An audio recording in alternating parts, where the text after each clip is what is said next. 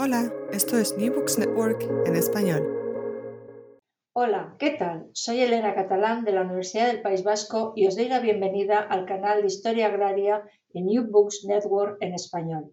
Hoy tenemos con nosotros a Antonia Morey, profesora de Historia Económica de la Universidad de las Islas Baleares y es coautora, junto con Jaume Fornés, del artículo El pasado de la almendra balear en el contexto español, evolución del cultivo y formas de manejo entre 1770 y 2017, que fue publicado en español en el número 84 de Historia Agraria. Antonia, ¿qué tal? ¿Cómo estás? Muy bien, gracias. Muy bien. Eh, hoy nos presentas un trabajo que analiza la utilidad del almendro como cultivo comercial y su expansión desde el siglo XVIII hasta prácticamente la actualidad. Dinos, ¿y cómo se os ocurrió el dedicar un estudio monográfico a un, cultivo en particular y específicamente al almendro? Pues mira, por un lado, porque en el contexto español, las islas, sobre todo Mallorca e Ibiza, fueron pioneras en la introducción del cultivo. Llama la atención porque comparte el mismo clima con todo el Mediterráneo español, pero se avanzó como 70 años a las otras regiones. Esto de por sí llama la atención sobre todo porque había unos agraristas ilustrados innovadores que fomentaron este cultivo. Y además las Baleares fueron las primeras en aprovechar, por decirlo de algún modo, su renta de situación, que era el clima mediterráneo propicio para dicho cultivo el clima cálido. Y en este sentido, además de saber aprovechar para ser precursoras, lograron mantener el cultivo incluso más allá que en California y en otras regiones se introdujeran fórmulas mucho más modernizadas. Baleares siempre ha cultivado el almendro desde el punto de vista tradicional, por decirlo de algún modo. Ya, o sea, hacéis hincapié en que son las condiciones climatológicas y ambientales, ¿no? Las que dan esa renta de situación, como bien, bien decías, pero esto al final es común también a todos los sistemas agrarios tradicionales, ¿no? Entonces, ¿cómo consigue, o sea, qué, tiene de especial Baleares para posicionarse dentro del contexto eh, nacional e internacional con el cultivo de la almendra? Porque al final, clima mediterráneo, mm, más, con más o menos variación, pero, pero eh, hay en muchas otras regiones españolas. Mira, como te decía, eh, yo pienso que es sobre todo el carácter visionario que tienen los ilustrados y por otra parte, a partir del siglo XIX, los ingenieros agrónomos que trabajan en el servicio provincial. Insisten en que el almendro si bien es verdad que las demás regiones se pueden aprovechar del clima cálido, es especialmente sensible durante dos periodos muy concretos, que es el mes de enero-febrero, cuando florecen los almendros, y posteriormente cuando se inicia la maduración del fruto. Tú sabes que el clima mediterráneo se caracteriza por estas puntas de lluvia o de, humedad que pueden ser nocivas para el cultivo. Sucede en todos los sitios del Mediterráneo, evidentemente. Pero este carácter pionero de los agrónomos y agraristas mallorquines insiste muchísimo en la selección varietal. Se seleccionan unas variedades especialmente resistentes a los periodos de floración y maduración del fruto. Y este, en este sentido, es lo que distingue del resto de regiones. Por un lado, la adecuada selección varietal y por el otro, el hecho de llegar los primeros. Piensa que el cultivo tradicional del almendro exige aproximadamente 15 años para que un almendro empiece a dar frutos y esté en plena producción. Si yo me adelanto 30 años o 60 años al resto de regiones, habrá un periodo de tiempo importante es que estoy en solitario para ofrecer mi producto. Además, la selección varietal que se hacía en Mallorca reunía unos requisitos que no reunían el resto de frutos.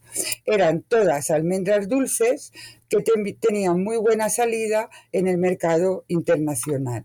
O sea que por lo que estoy viendo, que al final son eh, digamos, los ilustrados, ¿no? O sea, un conocimiento técnico y científico dentro de lo que es la época, los que están impulsando o están dando apoyo técnico a, las agriculturas eh, o a los agricultores eh, tradicionales con una visión, además, de comercialización, por lo que por lo que estás diciendo. Sí.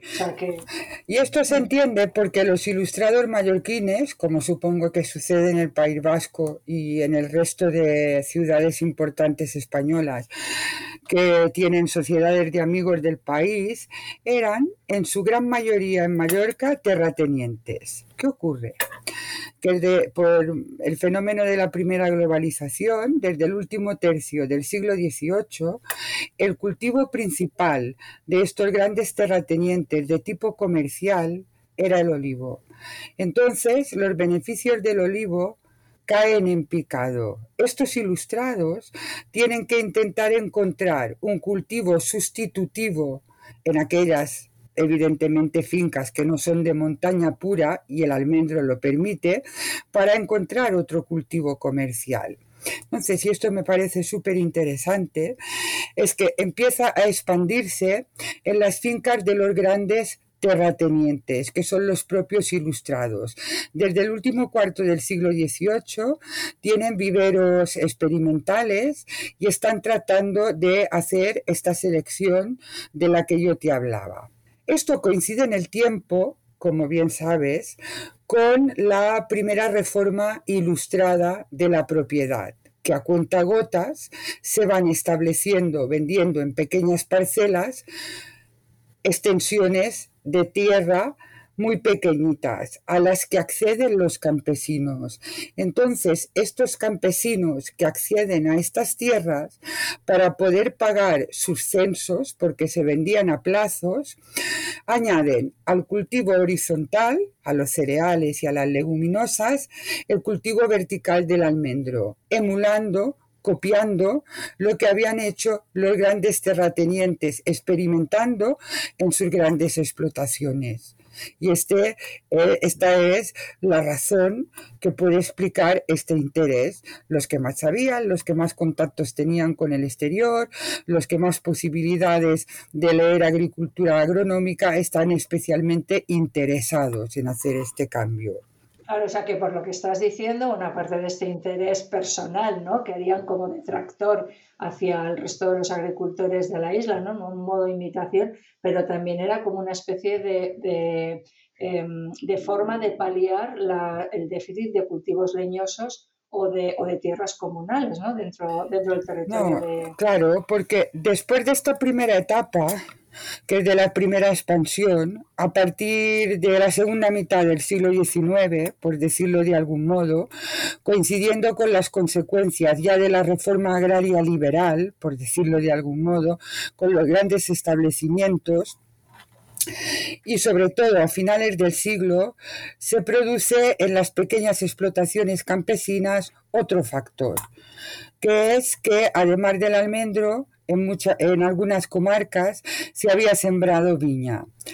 Entonces, la viña, que había tenido unos muy buenos resultados a raíz de la filoxera en Francia, aquí también entra en regresión porque la misma cepa mala, por decirlo de algún modo, el bicho, afecta también a las viñas mallorquinas. Y a partir de este momento, los campesinos van a sustituir o van a sembrar, plantar, por decirlo correctamente, más almendros. ¿Qué ocurre?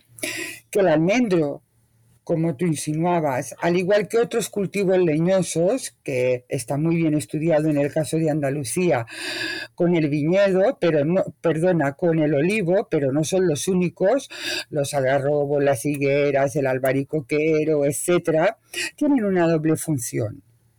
Por un lado, podemos obtener el fruto para comercializarlo.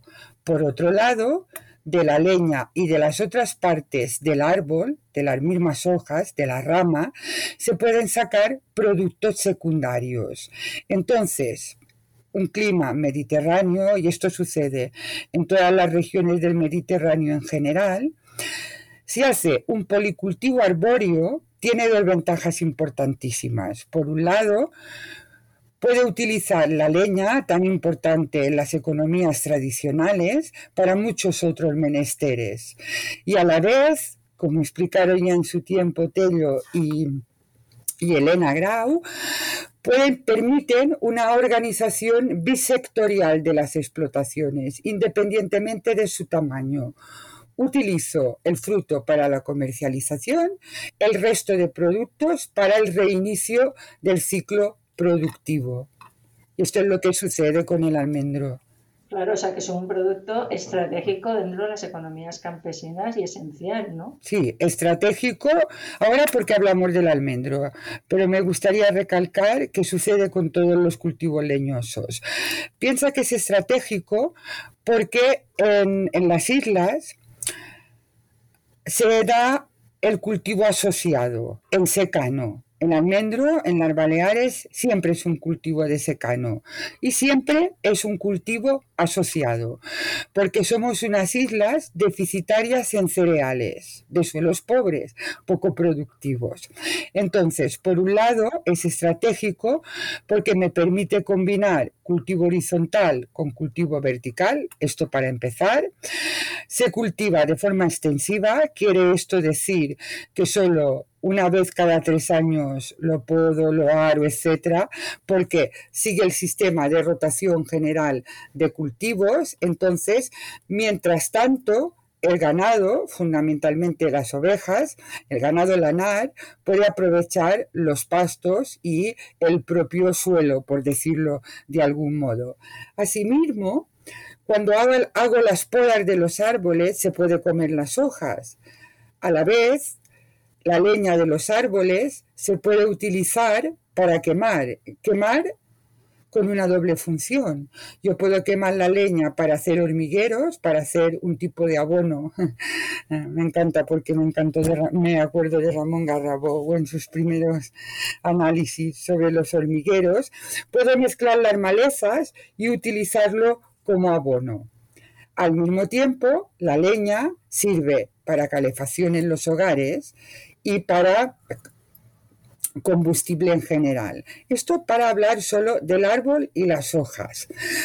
Pero yo no sé si vosotros conocéis la almendra, yo como soy hija de agricultores y he estado supeditada a tener que ir a recoger almendras algunos veranos, cosa que me tocaba mucho las narices por el calorón y los bichos que había, entonces la almendra tiene dos envolturas. Cuando es verde, tiene una envoltura verde, muy rica en potasio, que sirve esta envoltura verde para también abonar los campos, porque la puedo quemar o puede servir de nitrato en sí misma. De hecho, yo recuerdo en el pueblo cuando era muy pequeña que mi abuela quemaba estas cortezas. Además, cuando la corteza se abre, que se pela la almendra, queda una envoltura leñosa que le denominamos la cáscara. La almendra está dentro, el almendrón. Se puede comercializar con cáscara o sin cáscara. Si procedo a, descascararla, también me queda esta corteza leñosa, triturada, que puedo utilizar también como combustible para los motores de gas pobre, con lo cual cumplo esta misión. Cuando la he descascarado, puedo optar por dos cosas, vender la almendra sin transformar, que es lo que sucedía generalmente en Mallorca, porque nunca hemos sabido sacar valor añadido a los productos agrarios, es un punto negativo que nos tendríamos que hacer mirar, y transformarla. De hecho, había algunas empresas pioneras en Mallorca, como la de Esteba, que después exportó el modelo hacia Murcia, que sí fueron importantes como fábrica de turrones. Pero nosotros la exportábamos descascarada o sin descascarar. Generalmente no la transformábamos, pero tú piensas, igual que sucede en la actualidad, la cantidad de productos que se pueden obtener de la almendra transformada, desde turrones, chocolates, garrapiñadas, confites, etc. Y como decíamos anteriormente, como fuimos pioneros 30, 40 años antes que Alicante, por ejemplo, que destacó por la fabricación de turrones, exportábamos en los inicios prácticamente la mayor parte de la almendra dulce a Alicante que servía de base, como bien sabes, para la fabricación del famoso turrón de Alicante. Además yo, siempre había pensado que Alicante se había especializado en turrones precisamente porque tenía cerca la materia prima. Son las cosas que, me llaman la atención, ¿no? Entonces, todo, todo esto que estás eh, hablando es lo que tú en el artículo, bueno, vosotros, eh, habláis de eh, carácter multifuncional del almendro, que yo te voy a confesar que cuando lo leí claro, yo soy norteña, entonces yo almendros, eh, aparte de comer, conozco, conozco poco, ¿no? Y de repente dices, Dios mío, pero cuántas cosas se pueden sacar de la almendra que, vamos, yo no tenía ni idea y es una de las cosas que más, más me, llamaron la atención, ¿no? Yo creo que ha quedado claro con todo esto que, estás explicando. Bueno, y has hablado todo el tiempo de, de exportación. Alicante es un mercado entiendo preferente, pero ¿qué otros destinos tiene la almendra balear o el producto, los diversos productos de la almendra balear? A medida que el resto de regiones mediterráneas, Alicante, Valencia, Murcia, en una primera etapa, que es a finales del siglo XIX, perdona, a principios del siglo XX, ya cobra fuerza la expansión del almendro, vamos abandonando las áreas más cercanas de exportación del propio país, para decirlo de alguna manera, y competimos en el mercado mundial globalizado, con un destino preferente a los países europeos, Alemania, fundamentalmente Gran Bretaña, en esta segunda etapa de la que te estoy hablando. Un mercado globalizado en el que la calidad del producto, como sucede en la actualidad, de cada vez tiene menor importancia. Porque ¿qué priorizamos nosotros mismos cuando vamos a comprar almendra? Pues que tenga un buen aspecto, que se pueda romper con los dedos, etc. Estas son todas las almendras de California que nos hacen la competencia. Entonces nosotros buscamos estos mercados europeos, unos mercados europeos que conocían bien los comerciantes de frutos del país de las Baleares, porque ya habían comercializado, tenían redes en estos mercados de distribución. Entonces, utilizando las mismas redes y los mismos conocimientos, colocamos la almendra, el fruto, e incluso te diré más, el hueso de la almendra, ¿Y el hueso? ¿Y el hueso para qué se usaba? Es para turrones también. Ah, para, para turrones el hueso. Sí. Para, para, turrones. Ah, la, la, la, parte dulce, que digamos. Entonces, es importante porque a medida que este mercado mundial se vuelve más globalizado, no le interesan ya estas calidades de las que yo te hablaba, la dulzura, etc. Incluso cambia la forma de comercialización. No se comercializa por variedades, sino por el tamaño del almendrón, por si está troceada, etc. Y tenemos estos mercados consumidores, son mercados consumidores que como nosotros sabemos bien, hicieron una evolución más rápida de consumidores de clases medias de nivel adquisitivo más alto que consumían unos productos que en los o consumían mayoritariamente unos productos más de lujo o semilujo o nuevos productos que nosotros todavía no consumíamos. Y estos son sus mercados esenciales. Ya, ya. Bueno, y, hay una cosa que, yo te quería preguntar, porque a mí me, ha llamado eh, mucho la atención, ¿no? Eh, ¿Cómo, ¿Cómo, se lleva la almendra con, el desarrollo turístico de Baleares a partir de los años 60? Lo digo sobre todo porque vosotros indicáis que la superficie dedicada al, cultivo eh, se ha mantenido a lo largo del tiempo hasta muy recientemente, ¿no? Pero por otro lado, eh, el valor, lo que estás contando ahora, el valor, eh, hay una pérdida de valor significativo de la almendra desde los años 60 que se ve relegada por otro tipo de producto y otro tipo de mercados. Entonces, bueno, esto es un poco contradictorio, no sé si no me lo puedes explicar, o esto mantengo la superficie, pero estoy perdiendo mercados. Mira, como antes te decía, que nunca hemos sabido añadir valor a los productos primarios, por decirlo de alguna manera, que es un defecto de la economía mallorquina, Ah, y te lo digo con conocimiento de causa, porque soy hija de campesinos y me gusta remarcarlo, tampoco hemos sabido elegir o nos hemos movido por la rentabilidad en sí de los productos que sembramos, sobre todo cuando tenemos un ingreso alternativo. A partir de la importancia del turismo de masas, en primer lugar, hay una generación de agricultores mayores que esta tierra que tanto se han sudado, que han conseguido en pequeñas explotaciones y que la han explotado con toda la familia y les ha dado un bienestar, no se atreven a dejar el cultivo del almendro por una nueva industria, la industria de los forasteros, que es la del turismo. ¿Por qué dejar la tierra y me, ah, y si vienen malos tiempos, yo no me fío? Entonces, ¿qué hace esta generación, que puede ser la de mis abuelos, de agricultores? Pues, o bien se van los hijos al sector turístico, ellos se quedan en el campo y como ya hemos dicho que el cultivo del almendro sigue conservando las formas tradicionales, solo necesita mucha mano de obra en la época de la recolección, que normalmente es en agosto, pero que no pasa nada, la puedo alargar en septiembre e incluso a principios de octubre. Y cuando ha acabado el turismo o la temporada turística, porque el turismo antes y hoy en Mallorca era sobre todo estacional, me dedico a la recogida, y tengo un ingreso complementario. Esto desde el punto de vista económico, que explicaría el por qué sigo manteniendo la primera generación el cultivo del, almendro. En segundo lugar,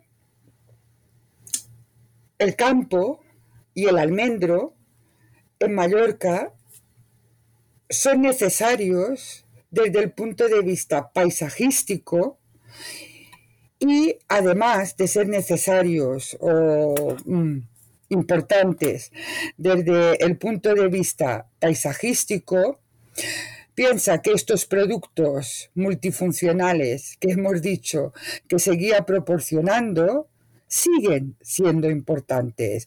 Si tengo unas ovejas, voy a poder utilizarlo y muchos pequeños campesinos tienen unas ovejas. Si quiero tener almendras para el consumo de la familia, para los turrones, para los dulces de Navidad, etc. Y además, como lo sigo haciendo con prácticas culturales mínimas, no me importa, pero lo más importante es un cultivo subvencionado ya desde los años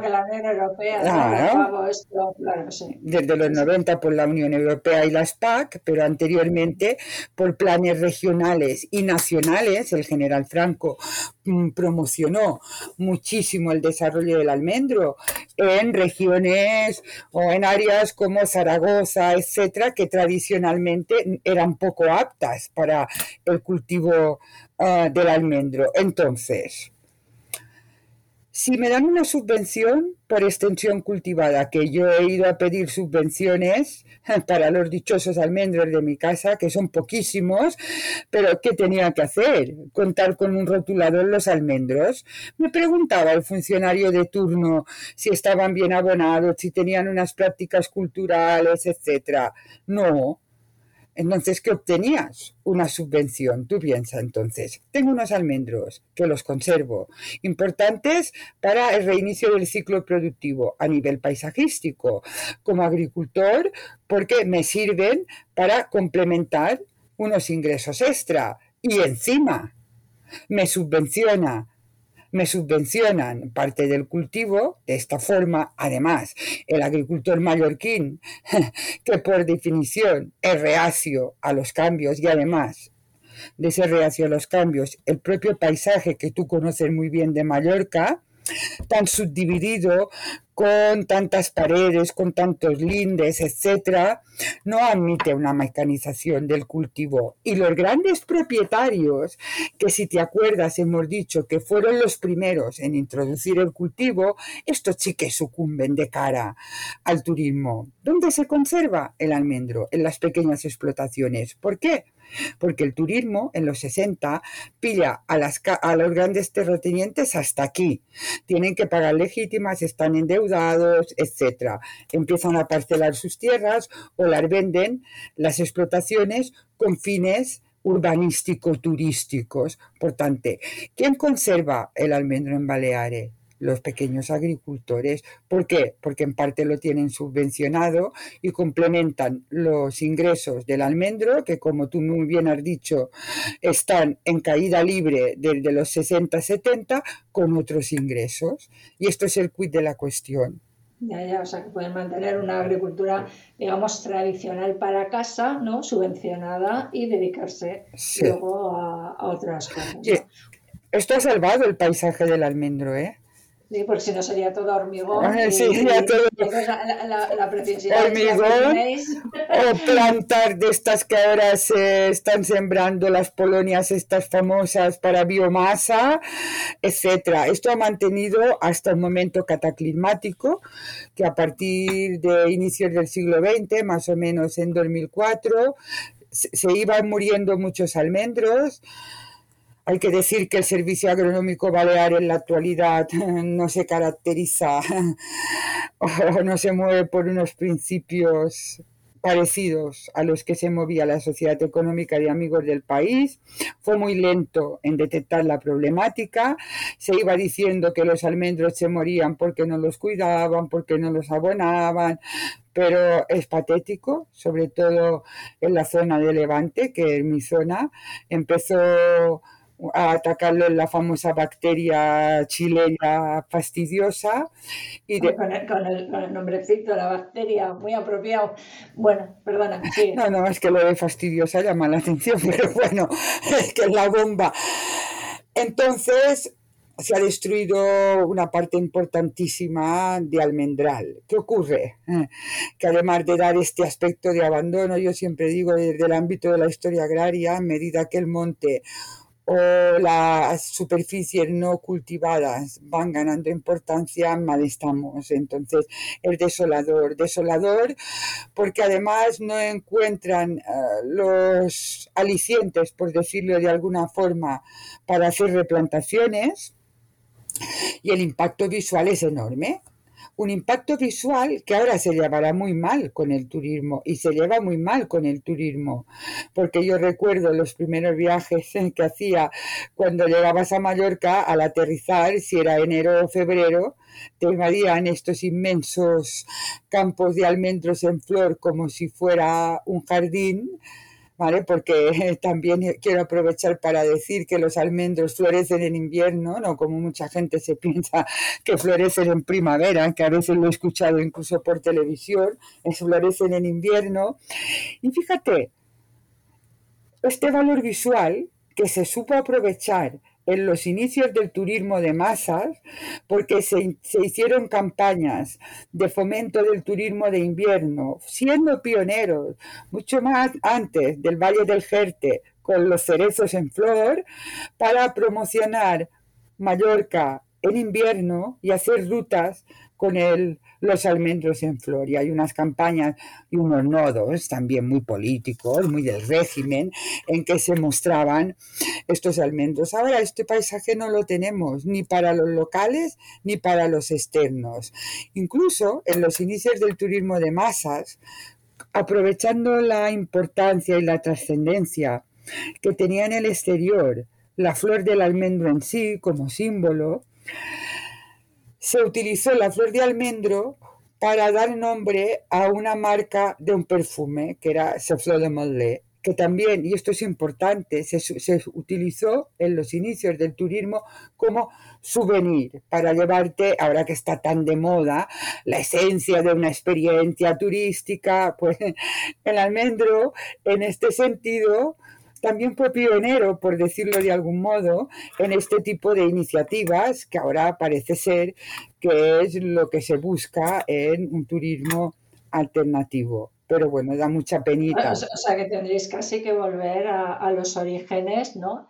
Para adecuar eh, todo el tema, pues eso, de turismo ecológico. oye, ¿y el cambio climático está afectando de alguna forma em, al almendro, aparte de la, de la bacteria em, esta fastidiosa de la que has hablado, o es parte de, de, pues es del cambio y de toda la alteración climática que estamos teniendo? Todavía no lo podemos medir, pero nosotros que somos listos estamos viendo que el cambio climático afecta al almendro, nos afecta a nosotros y afecta a cualquier ámbito. Ha sido significativo estos días, este último frío polar temporal que hemos tenido. Fíjate, los agricultores que mal lo tenemos hemos dicho, florecen en enero, febrero, hizo un tiempo magnífico. Ahora no dependemos mm, de los ingresos del almendro. Imagínate lo contentos que hubieran estado los agricultores del pasado. Una cosecha magnífica, pero que ha ocurrido en marzo en el periodo de fructificación, que las heladas han fastidiado todo el fruto, han sido a destiempo. Pues fíjate, es que además no ha pasado, ha pasado con el almendro, pero tú misma debes haber visto estos días por televisión lo que ha pasado con la fruta de hueso eh, en, Lleida, en Aragón, por todas partes. Entonces, y esto me preocupa muchísimo. Y en esto estamos, sobre todo Jaume, que justamente hoy no ha podido participar con nosotros porque él se dedica más a la otra parte. Nuestro artículo además de mostrar la importancia histórica del cultivo, tenía otro objetivo más subliminal, por decirlo de algún modo. La importancia que se dio en el pasado a esta selección varietal, que podíamos esquivar las condiciones climatológicas, etc.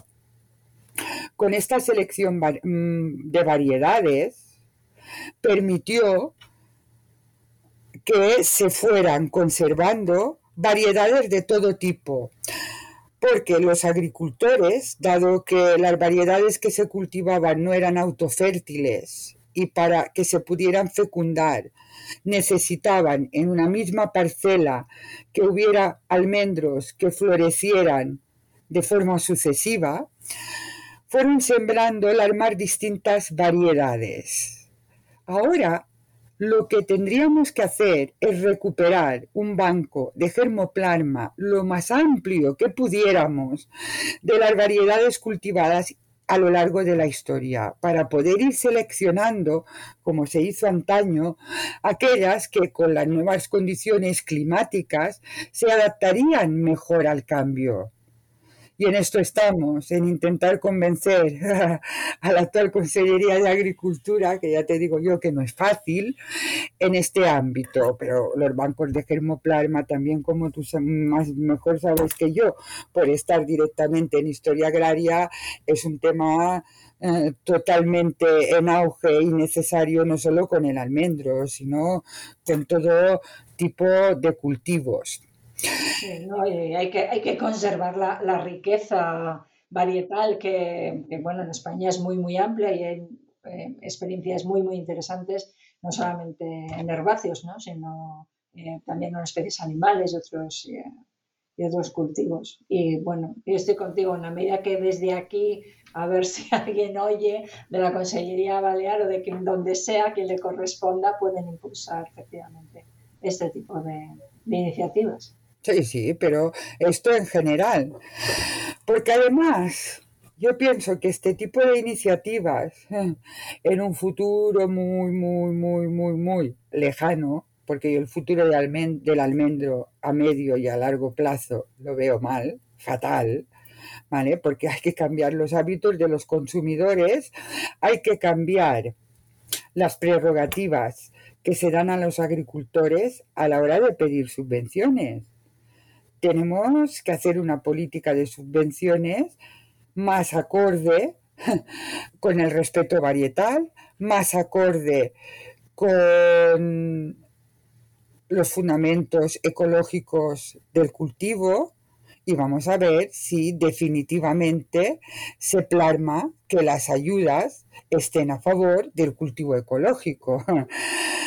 Nosotras también sabemos muy bien que todo el tema de la soberanía alimentaria, todo lo del cultivo ecológico, etcétera, igual que lo del cambio climático, que hace dos días nuestros propios gobernantes pues negaban, ah, de cada vez tendrá que ser muy más importante, pero también nosotras como consumidoras, yo la verdad tengo que confesar ah, que muchas veces voy al supermercado y priorizo. almendra, almendra californiana. No, en general, Elena, en todos los productos, tú pregúntate, ¿qué priorizas?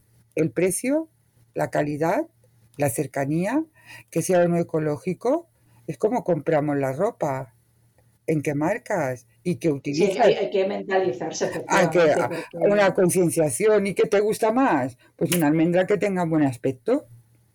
Hay que, lo veo, pero mm, muy a largo plazo con toda esta política del decrecimiento, del respeto ecológico, de la soberanía alimentaria, que estos días con todo lo del transporte, etcétera, hemos visto que es de primera necesidad, pero muy a largo plazo. Esto es mi punto de vista y supongo que en general lo tenemos más o menos asumido todos los que de alguna forma estamos implicados en historia agraria. Bueno, iremos avanzando, esperemos que no sea para entonces eh, demasiado tarde, ¿no?